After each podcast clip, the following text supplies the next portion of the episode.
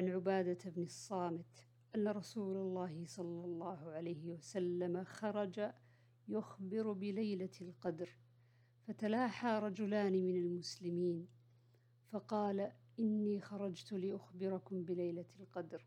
وإنه تلاحى فلان وفلان فرفعت،